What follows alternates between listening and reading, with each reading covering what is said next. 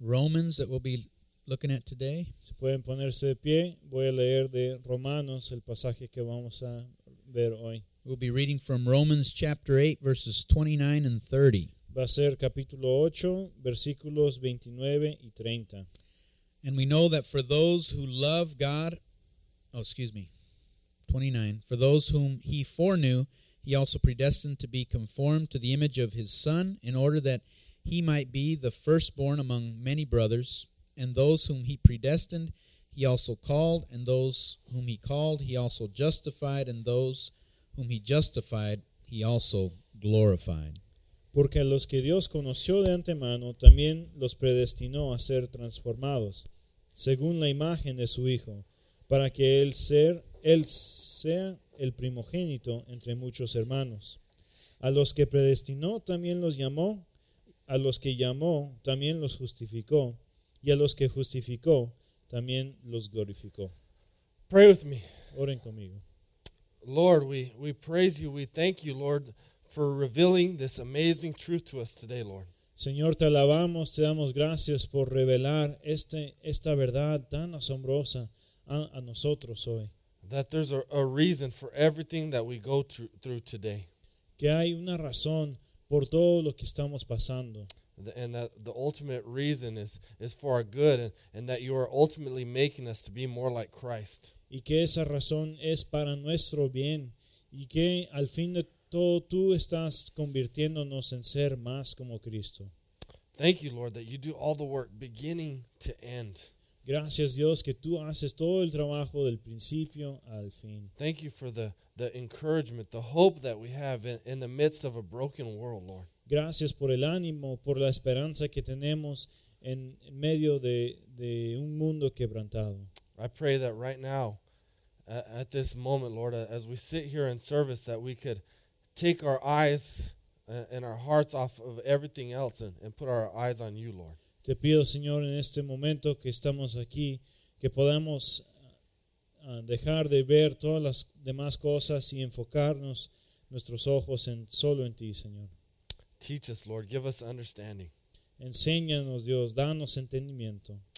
In Christ Jesus' name we pray. En nombre de Cristo oramos. Amen. Amen.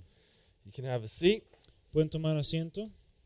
Hi, my name is Chris Amaro. I'm one of the pastors here. Mi nombre es Chris Amaro, soy uno de los pastores aquí. And we're in a week 4 of a little mini-series that we have here in Romans on suffering.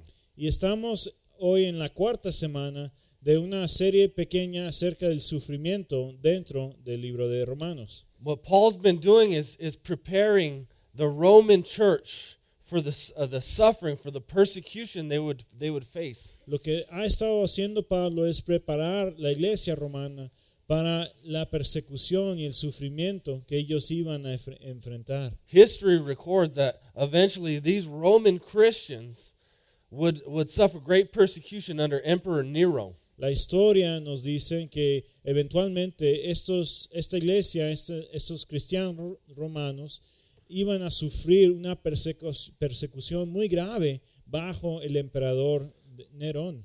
At Nero's circus, many of these Christians would be fed to lions.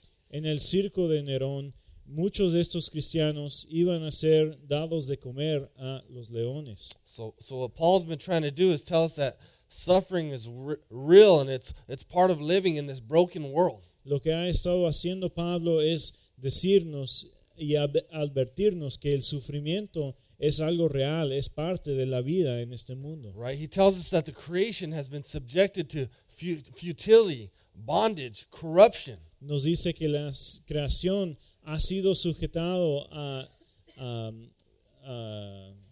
corrupción, a encarcelamiento. But at the same time, what he's doing is he's giving us encouragement. He's telling us how we can live in this world and not lose heart and still glorify God in the midst of this all. Pero la misma vez nos está dando ánimo porque nos dice cómo podemos vivir en medio de este sufrimiento y no perder el ánimo, no perder a Cristo. So in week 1, he told us that we have hope. En la semana primera nos dijo que tenemos esperanza, que sí tenemos esperanza. Verse 18, he tells us that the sufferings of this present time are not worth comparing the to the future glory that is to be revealed in us. Versículo 18 nos dice que los sufrimientos del tiempo de ahora no se pueden comparar con la gloria que se va a revelar para nosotros en el futuro. Right, whatever we're going through now, it can't even compare to the future. Lo que estamos pasando ahora no se puede comparar a lo que vamos a tener en el futuro. Week 2, we saw that the Spirit helps us in our weakness, right? When we're weak, God is strong. La segunda semana vimos cómo el Espíritu nos ayuda en nuestra debileza, que cuando nosotros somos débiles, Él es fuerte. Right, when we don't have the answers, when we can't fix it anymore, when we're totally surrendered to God and we don't even know what to pray for, God intercedes for us. Cuando nosotros no tenemos las respuestas y ni siquiera sabemos para qué pedirle, Dios intercede por nosotros. Right, week 3 we saw that, and this was last week, that God causes all things to work for good for those who love Jesus. Y la semana pasada, la tercera semana, vimos que Dios causa que todas las cosas salgan para el bien para los que aman a Jesús. So that God can orchestrate all things, even evil, for the good of the believer. Y que Dios puede cambiar todas las cosas, aun las cosas malvadas, para el bien de los creyentes. And so today what we're going to see is that God will finish that good work that He's begun in us.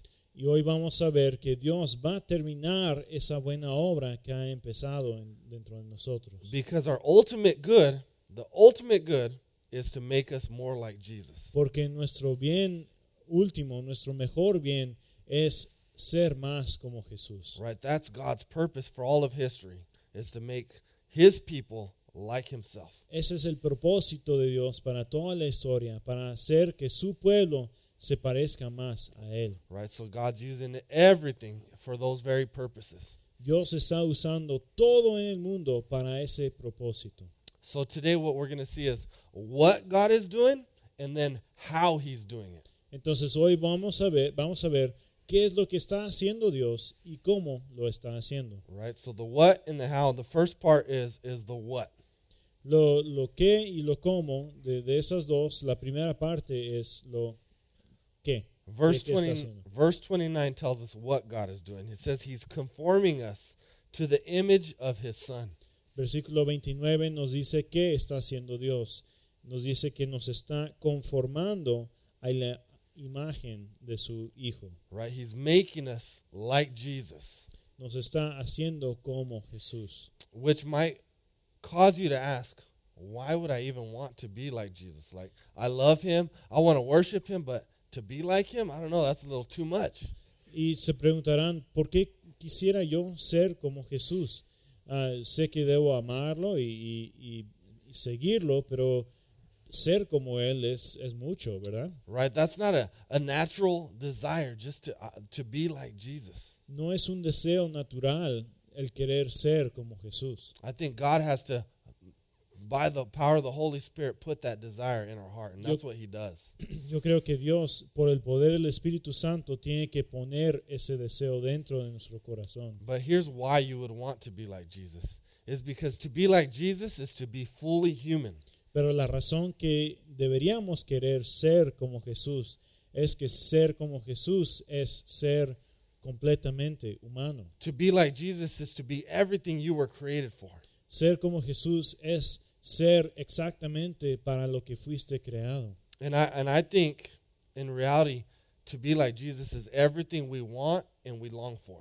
Yo creo que en realidad en lo profundo ser como Jesús es ser completamente lo que queremos ser, lo que anhelamos ser. But in our natural sinful state we're longing and we're looking for it in other things. We don't know that it's found in being like Jesus. Pero en nuestro estado natural, caído, pecaminoso, no sabemos que ser como Jesús es de veras lo que debemos estar buscando, lo que debemos estar anhelando. Right, that ultimate fulfillment, that ultimate joy, that ultimate satisfaction is found in being like Jesus. Esa satisfacción, ese llenamiento, ese gozo completo se encuentra únicamente en Jesús.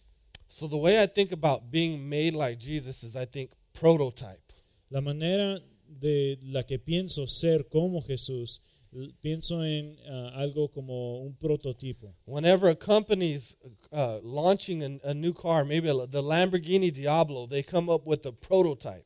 Cuando una empresa está creando un auto, por ejemplo, un auto nuevo, como el Lamborghini Diablo, por ejemplo, hacen primeramente un prototipo de ese auto. And the coolest thing is that those shows where they show all the new cars that are being launched, and you get to see all the new features, you know, the doors opening up and all the crazy Bluetooth and all those things. Those are the prototypes. Y es muy padre poder ver en los conferencias de autos que hacen ver todos los prototipos de los carros nuevos que van a salir y ver cómo las puertas son diferentes y todos el estéreo que tienen y todo, y es emocionante ver el prototipo, el primer carro de esa serie. Right, so the prototype is the one that all the other models are going to be copied after, to be replicated after.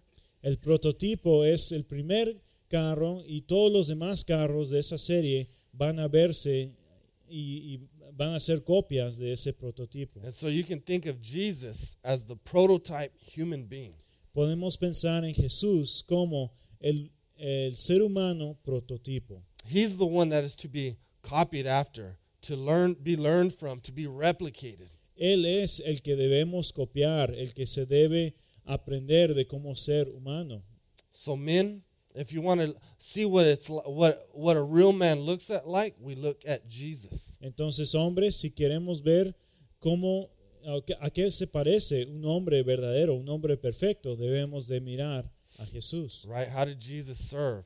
How did he treat women? How did he lay down his life? And how did he take responsibility? ¿Cómo podemos ser siervos como Jesús? ¿Cómo Jesús trató a las mujeres? ¿Cómo él tomó responsabilidad? Right, and even though Jesus wasn't married or Jesus didn't have children, if you want to look at what it looks like to be a spouse, we look at who Jesus was. If we want to look at what it's like to be a parent, we look at who Jesus was. Aunque Jesús no tenía esposa ni tenía hijos tampoco, podemos ver o debemos verle a él para ver cómo nosotros debemos de ser mejores padres, mejores esposos. Right, so in all things, we look at Jesus and we copy after him, right? We learn from him.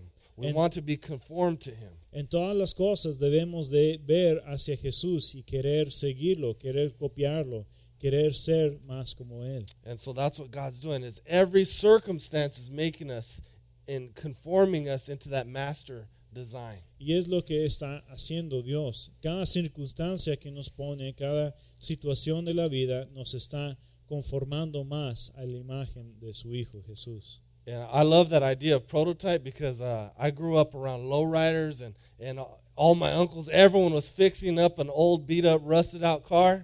Me encanta esa idea de los prototipos porque yo crecí en la cultura de los lowrider y todos mis tíos y sus amigos siempre están arreglando los carros viejos para que se vieran más bonito. Right. When I was in high school, I had a 65 Impala Super Sport, 396, and I was burning up tires every 2 weeks. I was getting new tires. En la prepa yo tenía un carro, un Impala, muy bonito. Y estaba gastando las llantas cada 2 semanas. But I had dreams of making it, restoring it, making it brand new, making it like it was created to be, but I never could because there was too much rust on that bucket. Right? Y yo tenía sueños de poder restaurar ese carro para que fuera igual como si estuviera nuevo, todo pintado y brillante, pero ese carro tenía demasiado óxido, estaba muy oxidado. The floorboards of it under my feet were rusted out, and the pipes were under there. So in the summer, my feet would be burning because the heat would be coming through the floorboards. El piso del carro estaba tan oxidado que no había piso ya, y en los pies me daba tanto calor porque toda la tubería estaba ahí, justo en mis pies. Right, now I couldn't complete that work. But this scripture is telling us that God completes that work.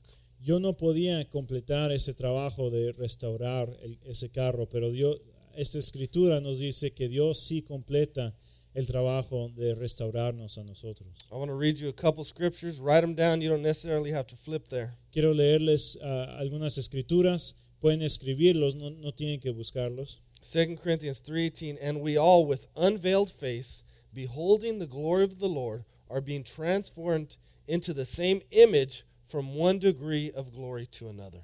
2 Corintios 3:18 dice, así todos nosotros, con el rostro descubierto, reflejamos como en un espejo la gloria del Señor. Somos transformados a su semejanza con más y más gloria por acción del Señor, que es el Espíritu. Colossians 3:9, you have put off the old self with its practices and have put on the new self, which is being renewed in knowledge after the image of its creator. Colosenses 3:9-10, dejen de mentirse unos a otros, ahora que se han quitado el ropaje de la vieja naturaleza con sus vicios y se han puesto el de la nueva naturaleza, que se va renovando en conocimiento a imagen de su creador. So this first part is the what of God is doing. He's renewing us into the image of our Creator. He's making us like the prototype. Entonces, lo que está haciendo Dios es renovarnos para ser a la imagen de nuestro Creador, restaurarnos para que seamos iguales al prototipo. The second part, it says this in verse 29, this weird line here. It says that in order that he might be the firstborn among many brothers. En la segunda parte del versículo 29 tiene esta frase que es un poco extraño. Dice, también los predestinó a ser transformados según la imagen de su hijo, para que él sea el primogénito entre muchos hermanos. And just for your information, whenever it says brothers, it also includes women. It's not just for the guys. Para su información, cuando dice hermanos, está hablando de toda la gente, hombres y mujeres, no solo hombres. Women, just you got to kind of get over that, just like us guys got to get over the church being the bride of Christ, right? God uses these masculine and feminine terms sometimes. Entonces, igual que nosotros los hombres tenemos que entender que la iglesia es la prometida, la novia de Cristo.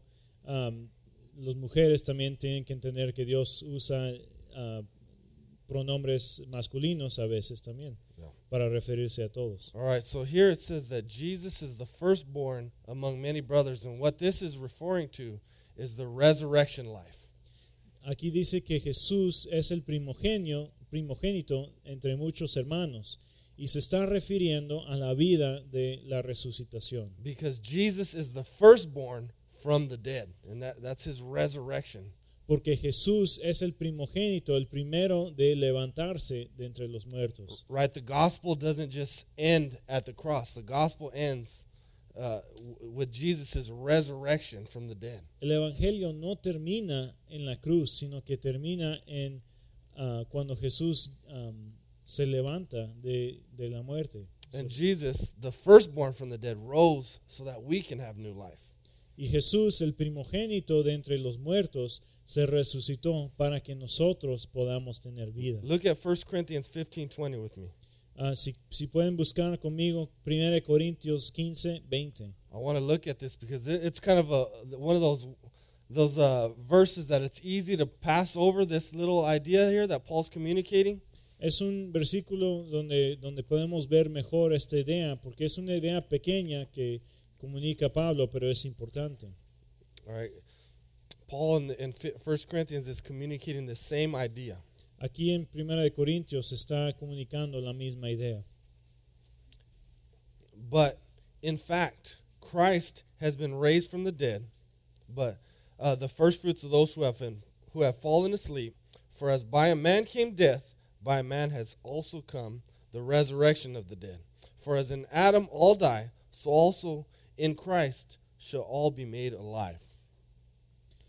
Lo que es cierto es que Cristo ha sido levantado de entre los muertos como primicias de los que murieron.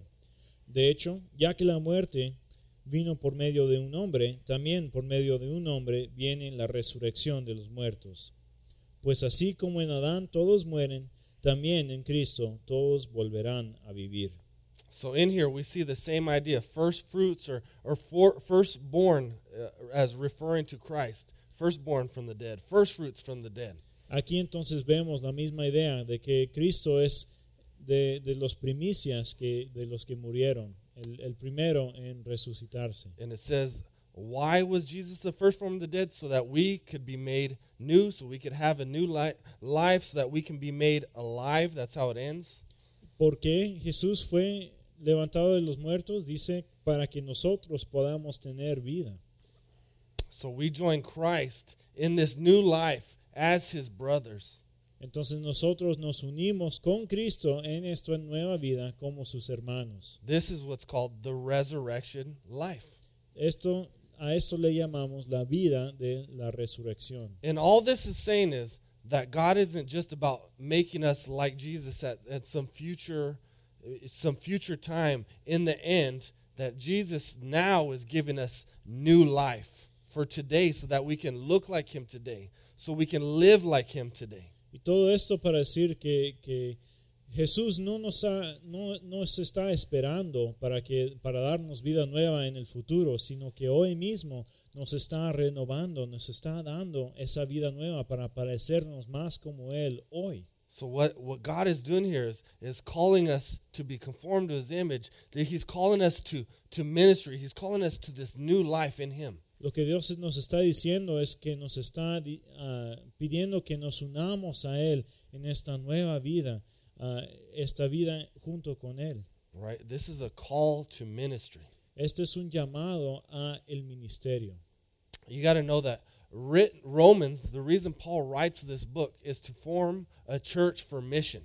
La razón que Pablo está escribiendo este libro de Romanos es para formar una iglesia para que tengan una misión. Right, so Paul's reminding the church that their call is to take the gospel to the ends of the earth.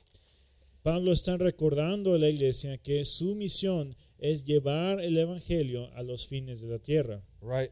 So Paul's referring back Romans 1:5, the beginning of this book says that Paul's goal is to bring the obedience that comes from faith among the nations. Pablo se está refiriendo a Romanos 1:5, donde dice que la meta del libro de Romanos es para que recibamos el don apostólico para persuadir a todas las naciones que obedezcan a la fe. Right, so this resurrected life, this call to ministry is a call to take the gospel to all nations. Esta vida de resurrección, este llamado al ministerio que tenemos es un llamado para traer el evangelio a todas las naciones. So this call to the resurrection life isn't just a call to attend a Sunday service or to attend a church, but to be the church. Esta vida de resurrección no se trata de venir a la iglesia los domingos, sino para ser la iglesia como miembros de ella. Right, to bring obedience that comes from faith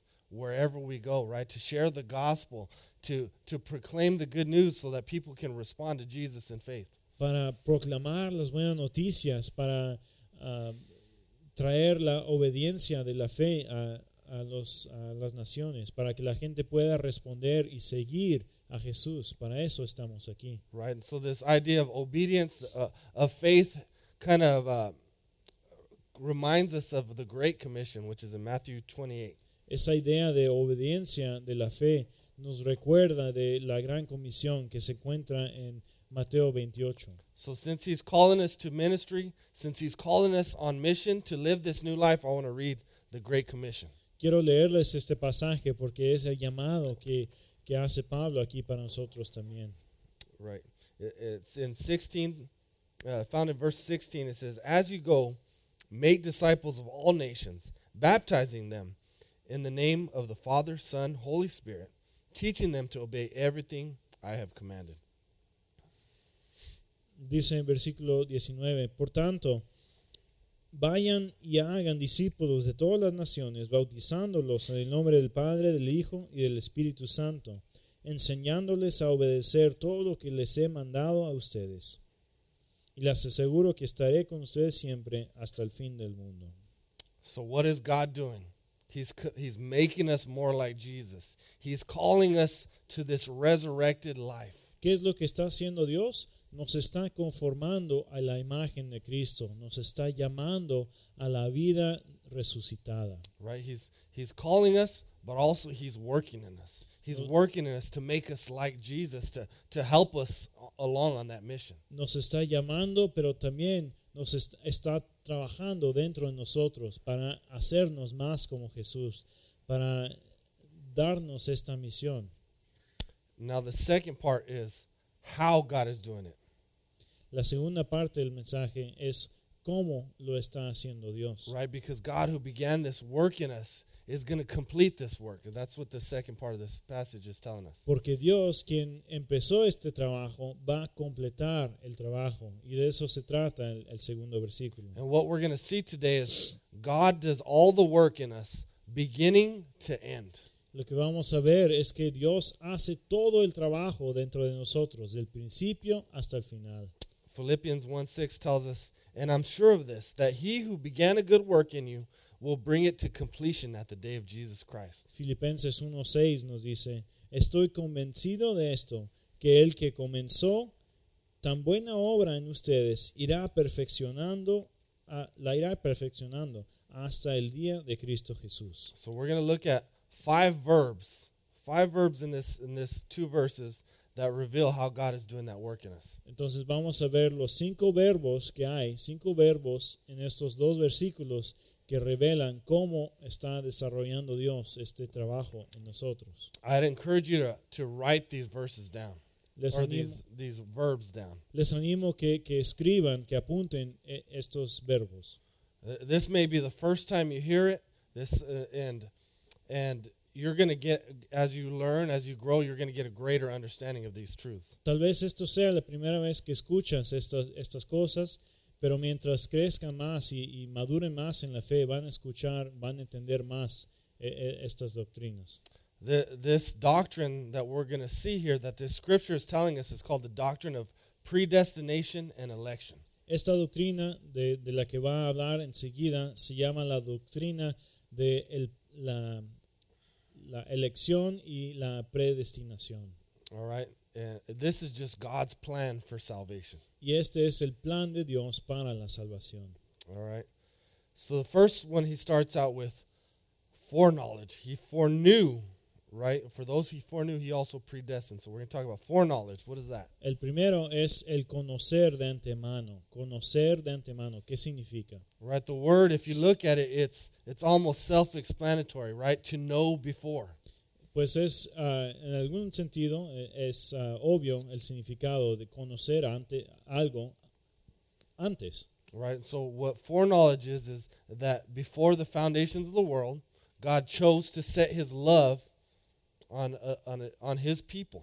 Lo que significa es que antes de la fundación del mundo, Dios escogió poner su amor en ciertas personas. Right, God chose to put his love on his people. Dios escogió poner su amor en su pueblo. Right, so anytime we see in the scripture that God knows someone, it means that God has chose to love them in a special way. Cada vez que vemos en la escritura que Dios conoce a alguien, significa que Dios ha elegido amarlos en una manera especial. Right, there's a in Matthew 7:23 we see Jesus giving us a glimpse of the final judgment. En Mateo 7:23 vemos que Dios nos da un retrato pequeño de lo que va a ser el juicio final. And Jesus tells these people that are crying out, "Lord, Lord, didn't we do all this stuff?" He says, "Away from me, I never knew you." Y Dios, Jesús le dice a estas personas que están gritando a él, "Señor, Señor, hicimos tantas cosas en tu nombre." Pero Jesús les dice, yo no los conocía. So now when Jesus says, I never knew you, it doesn't mean that Jesus doesn't know them. God knows everything and God knows everyone. Cuando Jesús dice, yo no los conocía, no significa que Dios no sabía acerca de ellos, no sabía quiénes eran. But what it means is that he has no relationship to them. Pero lo que significa es que él no tenía una relación con ellos. In Amos 3:2, we see God says to Israel, "You only have I known out of all the families of the earth." En el libro de Amós 3, versículo 2, Dios le dice a Israel, solo tú he conocido de todas las familias de la tierra. All right, so Israel was God's chosen people, those he chose to set his love on in a special way. Israel era el pueblo especial escogido de Dios. Dios escogió darle su amor de una manera especial. Right, so this idea of God chooses to set his love on his people. Entonces vemos que hay este concepto de que Dios escoge dar su amor a su pueblo. We can look at it. Ephesians 1:4 says, he chose us in him before the foundations of the world. Efesios 1:4 dice, él nos escogió en él antes de la fundación del mundo. Right, so here's again Paul writing, saying, hey, God chose us, the church, his people, before the foundations of the world. Pablo otra vez está describiendo cómo Dios eligió a su pueblo antes de la fundación del mundo. All right, so to foreknow, another way you can think about it is to forelove. El conocer de antemano, otra manera de pensarlo sería el amar de antemano. So before the foundations of the world, This is what it's saying. This is what the scripture says. God set his love on his people. Entonces, lo que dice la escritura es que antes de la fundación del mundo, Dios puso su amor en su pueblo. Right, God initiated the relationship to his people. He made the first move. Dios inició la relación con su pueblo. Él fue el que tomó el primer paso. Right, so that's why John 4:19 says, we love because he first loved us. Por eso, Primera de Juan 4:19 dice que nosotros amamos porque él nos amó primero. All right. Now, as we get into these ideas, these concepts, it might cause you to have a lot of questions. I'd encourage you to write those questions down. Mientras repasamos esta doctrina y estos asuntos, me imagino que muchos van a tener preguntas acerca de esto. Les animo que apunten esas preguntas. You might have some objections. I'd encourage you, write them down. Let's talk about them. Si a lo mejor tengas algunas dudas o no estés de acuerdo con lo que esté diciendo, pues apunta lo que estás pensando y vamos a hablarlo después. As we get into Romans chapter 9, a lot of those objections are going to be answered because that's what Romans 9 is about. Cuando empezamos a ver después Romanos capítulo 9, muchos de esas preguntas y dudas se van a resolver porque de eso se trata el capítulo 9. And I'll just be honest, I know some of these concepts can be hard. I had to wrestle with these for a couple of years and even rejected them when I first started learning this stuff. Y yo entiendo que estas cosas pueden ser difíciles porque yo luché mucho con esto por varios años y hasta que en un tiempo yo negaba que era cierto lo que dice aquí. But my goal for today was not to answer all those objections, but more to give us a picture of how God works beginning to end. Pero la meta del sermón de hoy no es responder todas esas preguntas y objeciones, sino que quiero que entendamos que el amor de Dios es el mismo, es para nosotros del principio hasta el final del mundo.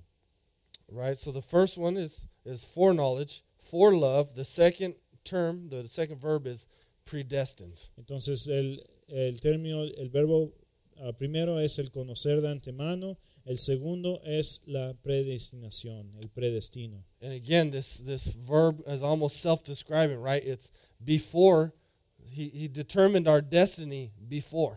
Y este verbo otra vez se describe a sí mismo. El predestinar significa que él determinó nuestro destino de antemano. So just like he set his love before, he determined our final destination, which is in heaven for God's people. Igual que nos amó de antemano, también él determinó nuestro destino de antemano. Right, and that final destination is to be like him in glory and to be in his kingdom for all eternity. Y este destino final que él ha determinado es el poder ser para ser como Él y estar con Él en la eternidad, en el cielo. Right, so if you love God, if you are a Christian, your destination is set and there is no changing.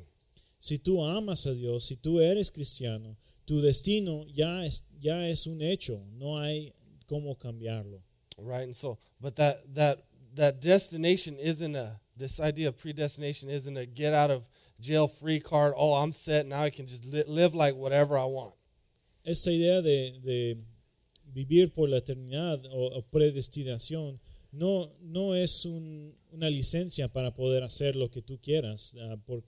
Por ejemplo, no se trata de decir, pues yo ya tengo la salvación de Dios, ahora puedo hacer lo que quiero. No se trata de eso. Right, it's not, oh, my destination's set, now I can indulge after sin and you know, pursue foolishness. No se trata de decir, ya que tengo mi destinación, que Cristo me ha predestinado, ahora puedo ir a pecar y disfrutar las cosas del mundo. No, de eso no se trata. Right, so the core idea of this predestination is, I'm going to be like Jesus, and I'm going to be with him forever.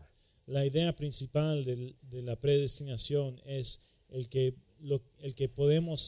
vamos a ser como Cristo y podemos quererlo y amarlo para siempre. All right, the third verb is called, and this idea describes our actual experience now.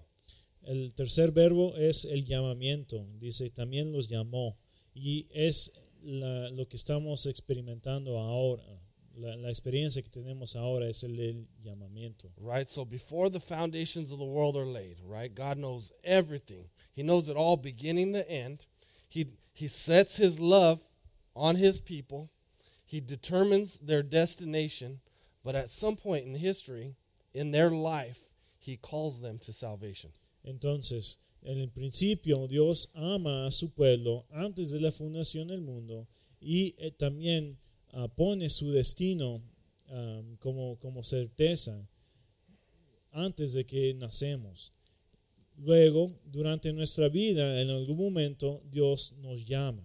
So maybe for some of you, you have that clear moment when God worked in your life, right? God gave you the faith to respond to him. Maybe you were watching a TV evangelist or a friend shared Christ with you, or maybe you were at a church service. Para algunos de ustedes, para algunos de nosotros, tal vez pueden acordarse de un momento en específico cuando Dios los llamó. Tal vez fue por un amigo que les compartió o un video o un servicio de la iglesia, y había ese momento donde sintieron el llamado de Dios. And for others, they might not have that clear moment, but they can look back at their life and like, God did something in my life, and I don't know when that exact moment was, but I'm different. He changed me, right? He's conforming me to Jesus' likeness. Para otros, tal vez no hay un momento en específico que pueden reconocer que ese fue cuando Dios me llamó, sino que fue un proceso de que Dios iba cambiándote y trayéndote más cerca a Él. Right, but if you've been foreknew by God, if you've been predestined, at some point God's going to give you the faith to respond to him. Pero si han sido conocidos de antemano, si han sido predestinados, en algún momento de su vida, Dios les va a dar la fe, les va a dar el llamamiento para poder seguirle a él. Right, that's what Ephesians 2:8-9 tells us, that faith is the gift of God so that no one can boast, right? It's a gift that God gives, and then we respond. Es lo que nos dice el libro de Efesios 2:9, que la fe es un regalo de Dios que Él nos ha dado para poder responderle, para poder seguirle a Él. So, maybe at that moment when you responded to Christ, right, when you repented, when you turned to Him in faith, it felt like you were reaching out, like it was you. What Paul's trying to tell us is it was God who did it. He's the one that called you. Entonces, en ese momento de su vida, de su salvación, cuando ustedes clamaron hacia Dios y le pidieron que Dios te salvara, lo que Pablo está diciendo es que fue Dios que te llamó primero, y ese clamor tuyo fue una respuesta al llamado de Dios. I mean, this is definitely my experience, right? I go to a young life camp in June 1996. I see Jesus on the cross, the crucifixion video. I have very small understanding of the gospel. I couldn't articulate the gospel. Y ese fue exactamente mi experiencia. En 1996 yo fui a un campamento de vida joven y vi un video ahí de la crucificación de Dios. Y en ese momento yo sentía algo en mi corazón que Dios me estaba llamando hacia Él. No lo entendía muy bien, pero sabía que yo tenía que seguirle. But God did something because I wasn't looking for Him, right? And I remember praying. It was June 6, 1996. I was a 15-year-old kid saying, God, I don't even understand all this, but I know I want to follow you. Dios hizo un milagro en mi corazón porque yo ni siquiera estaba buscando a Dios. Solo en ese momento yo sabía y me acuerdo muy bien que el 6 de junio fue de 1996 que yo hice una oración a Dios y le dije, Dios, no entiendo muy bien todo esto, pero yo sé que tengo que seguirte. All right, so God gave me that gift of faith because I wasn't looking, I wasn't going to choose Him. Dios me dio ese regalo de la fe porque yo no lo estaba buscando. Yo nunca iba a escogerlo por mí mismo. You know, and so this is what this is telling us is that God saves sinners. God chose me. God saved me. Lo que nos está diciendo este pasaje es que Dios salva a los pecadores. Dios nos escoge a nosotros. Él nos trae hacia Él, hacia sí mismo. So, and it doesn't end there. The next verb is justified. God justifies us. Y ahí no acaba la cosa. El siguiente verbo que dice es que también nos justifica Dios. So anytime you think of the word justified or you see justification in the Bible, you have to go to the courtroom scene. Cualquier tiempo que escuchamos la palabra justificar o justificó, tenemos que imaginarnos la escena de una corte. Right? For all have sinned and fall short of the glory of God. The wages of sin is death. Todos hemos pecado y caemos ante la gloria de Dios, y la paga del pecado es muerte. So in the courtroom scene, we stand guilty before God. We deserve punishment. We deserve God's wrath. We deserve eternal, damnation. We deserve hell. Entonces, en la corte estamos parados ahí frente al juez. Bueno, y merecemos la muerte porque hemos pecado, merecemos la justicia de Dios y merecemos el infierno. But Jesus stands up and proclaims over us, right? The verdict is read over us. Innocent, not guilty, righteous, because I paid for that. Pero Jesús se para en la corte y dice, declara la sentencia a nosotros y dice, no son culpables. Ustedes no merecen la muerte ya, porque yo he pagado el precio para su pecado. Ustedes son justos ahora. Right, so God doesn't just call us, but He makes us righteous. He gives us the righteousness of Christ. Dios no solo nos llama, sino que nos da la justicia de Cristo. Right, God made Him, speaking of Jesus, who knew no sin, to be sin, so that we might become the righteousness of God. Dios hizo a Jesús que no conocía el pecado, hizo que Jesús fuera pecado para que nosotros podamos tomar la justicia de Dios. And here's the cool thing. It keeps going. God's work continues in our life. Y no termina ahí aún. El trabajo de Dios sigue en nuestra vida. Right. Now the last verb is glorified, and this is our future reality in heaven. El último verbo es la glorificación y es la realidad que nos espera en el cielo. Here's a quote from Ray Ortland I want to read. Quiero leerles algo de que dijo el autor Ray Ortland. He says, our final redemption is called glorification because sin is not just bad, it's humiliating. Jesus did not die just to make us good. He died to make us great and glorious and conform to the image of God's Son. Dice, nuestra redención final se llama glorificación, no porque el pecado es algo malo, porque es humillante. Dios no murió para hacernos buenos, Él murió para hacernos grandes y gloriosos y conformados a la imagen del Hijo de Dios. So to be glorified is to have all sin eradicated. It's gone. It's done with, and we're made perfect before God. El ser glorificado es acabar con todo pecado, acabar con todo lo malo del mundo, ser tener cuerpos nuevos y ser conformados completamente a la imagen de Jesús. And here's the cool thing. When Paul speaks of this future glory, he uses the past tense right here. Y la cosa más asombrosa de aquí es que cuando Pablo habla acerca de la gloria en el futuro, usa el tenso pasado. Dice, ya nos ha glorificado. He wants to give us an unshakable assurance that the work that God's begun in you will be completed. And it's even as good as completed right now. That's why he's saying past tense. Él nos quiere dar una aseguranza firme de que Dios ya ha completado el trabajo en nosotros. Aunque nosotros no podemos verlo aún, Dios ya terminó de hacer su trabajo con nosotros. So your future glorification is as sure as your present justification. Su glorificación en el futuro es tan seguro como su justificación en el presente. All right. Here's a good summary. Here's another quote from Ray Ortland. Just summarizes this whole passage well. Algo para otra cosa que dijo este autor para resumir todo este concepto. He said, if our redemption could be compared to a building project, we could say this: the plans were drawn up in eternity past. The price was paid in advance, in full, by Christ at his cross. The foundation was laid at our conversion. We are now under construction, and God builds no follies. Dice, si nuestra redención se pudiera comparar a un proyecto de construcción, podríamos decir esto, que los planes se dibujaron en la eternidad pasada.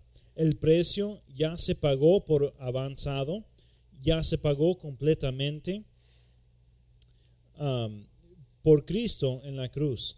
La fundación ya se acabó cuando nosotros nos convertimos, y ahora estamos bajo construcción, y Dios no construye tonterías. So there's two things I want you to remember as we go away from today. Hay dos cosas que quiero que nos acordemos cuando salimos de aquí. I want you to be encouraged. I want you to take heart in whatever you're going through, that God is using all those things to make you more like Jesus. Quiero que sean animados, que Dios está usando todas las situaciones del presente para hacernos más como Jesús. Right, so whatever you're going through, if you love Jesus, if you've been called according to his purpose, he's working in it. Lo que sea por lo que están pasando, si ustedes aman a Jesús, si fueron llamados de acuerdo a su propósito, él está trabajando todo para su bien. And then I want to remind you that this amazing call that God's put on our life, right? This amazing work that he's saying that he's going to do, beginning to end, is about more than just your personal salvation. Y quiero acordarles de que este llamado que tienen en su vida, este trabajo que Dios está realizando del principio hasta fin, se trata de más de solo su salvación personal. Right, it's not just get saved so I can go to heaven. It's not just God save me so I can look like him in the future. This is a call to ministry. No se trata de una salvación nada más para poder ir al cielo. No se trata de una salvación nomás para vivir bien aquí, pero es una salvación para hacer el ministerio. Right, we're called to live a new resurrected life today, not to just look like Jesus in the future, but to look like him now, to live like him now. Tenemos un llamado para hacer tener un poco de la vida de resurrección hoy. No para parecernos a Dios en el futuro, a Cristo en el futuro, sino para parecernos más a él hoy mismo. Right, to live on mission for his glory as his witnesses today. Para vivir con una misión, para ser sus testigos, para vivir para su gloria hoy mismo. Let's pray. Vamos a orar. Lord, I just thank you, Lord, that this work you've begun in us, you will complete. Señor, te doy gracias que este trabajo que tú empezaste dentro de nosotros, tú lo vas a completar. Many times in our life, we don't know what you're doing, and Sin is hard. We're struggling, fighting with that. We're struggling, fighting against just the brokenness of this world. And I just pray, Lord, that we would be encouraged today. Hay tantas veces en la vida que estamos luchando con los sufrimientos, luchando con el pecado y no vemos lo que estás haciendo, pero te damos gracias por la aseguranza que tú nos das, que tú estás obrando en nuestra vida y trabajando todo para el bien. Lord, give us your spirit, empower us to live this new life. Dios, danos de tu espíritu para darnos el poder de vivir esta vida nueva. Lord, I pray that we would take up our cross daily and follow you into this new life. Te pido que podamos tomar nuestra cruz diariamente y seguirte en esta nueva vida. The old life is gone, the new has come. La vida vieja ha pasado y la nueva ha llegado. Thank you for your amazing work beginning and end in our lives, Lord. Gracias por tu trabajo asombroso de principio a fin en nuestras vidas, Señor. In the name of Jesus we pray. En el nombre de Jesús oramos. Amen. Amen.